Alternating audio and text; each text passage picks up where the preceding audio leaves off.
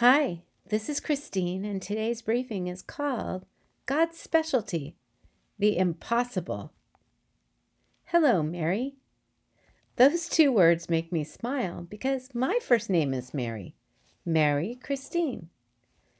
Ave Maria, the angel Gabriel spoke to Mary. In Latin, it means greetings, Mary, or hello.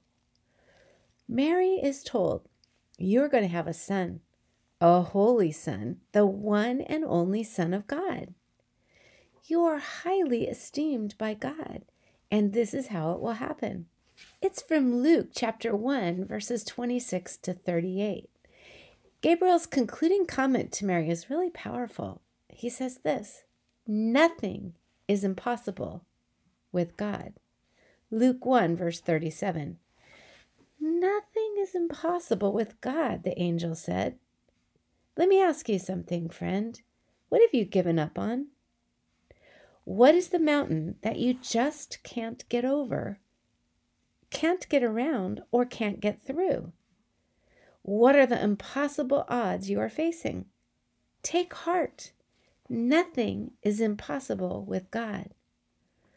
After asking, but how could this be? I love Mary's soulful response. In fact, I am tremendously impressed by her, I am the Lord's servant. May it be to me as you have said. What is so significant here is her complete surrender to God's will for her. Is it possible that those who are humble surrender their wills more easily? Is that why God is so moved by the humble of heart?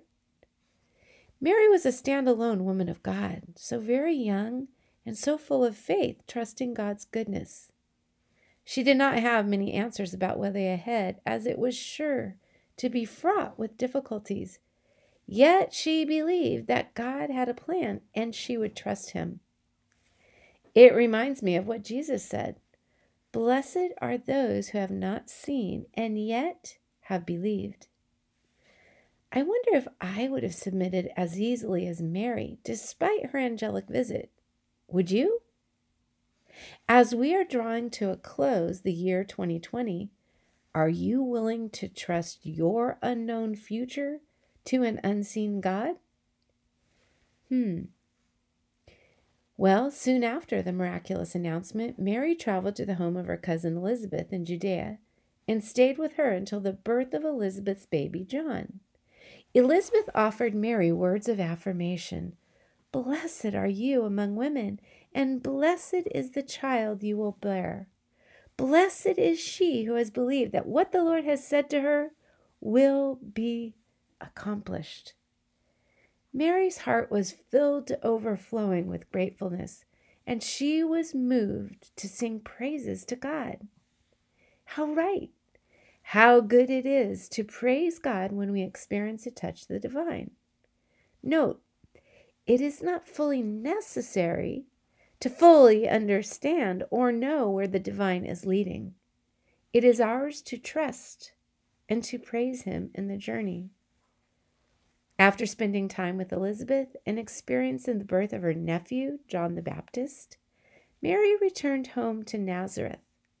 She was going to have to tell her family that she was expecting a child, though not just any child. How could they possibly understand? Surely they would not believe her. What difficulty and shame they would face in the little town. And how about Joseph? What would he have to say about the condition of his betrothed? According to Jewish law, he could have had her stoned. But as Matthew records in his gospel, Joseph had also been visited by an angel in a dream who told him not to be afraid to take Mary as his wife, because what is conceived in her is from the Holy Spirit. She will give birth to a son, and you are to give him the name Jesus, because he will save his people from their sins. Matthew one, verses twenty and twenty-one. Joseph obeyed and took Mary as his wife. Frankly, I don't think the guy gets enough credit. How about his great faith in God, his surrender? back to you. Do you believe that nothing is impossible with God? With what do you need to trust him? Perhaps, as with Mary and Joseph, it is all about surrender, giving up all of who we are to him. In the seventies, there was a silly lapel button that said, "Try God." It really bugged me then, but now I kind of see simple wisdom in it. Though we have doubts, though there might be fears, like, what if I trust God to do this or that and he doesn't come through? How would you be any worse off then, friend? Why not trust God? Why not try him?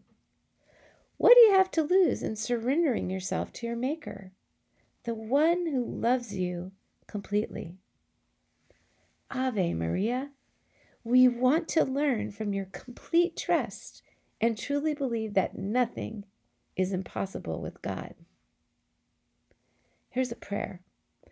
Lord God, while we know in our minds that nothing is impossible with you, we do not often live it out with our wills. May we trust you and give all of ourselves over to who you are, believing as Mary did that nothing is impossible with you.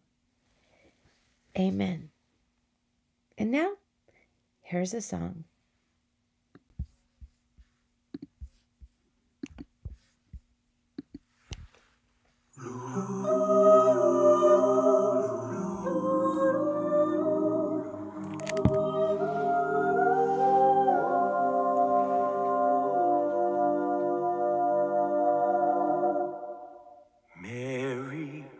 Did you know that your baby boy will one day walk on water? Mary, did you know your baby boy will save our sons and daughters? Did you know?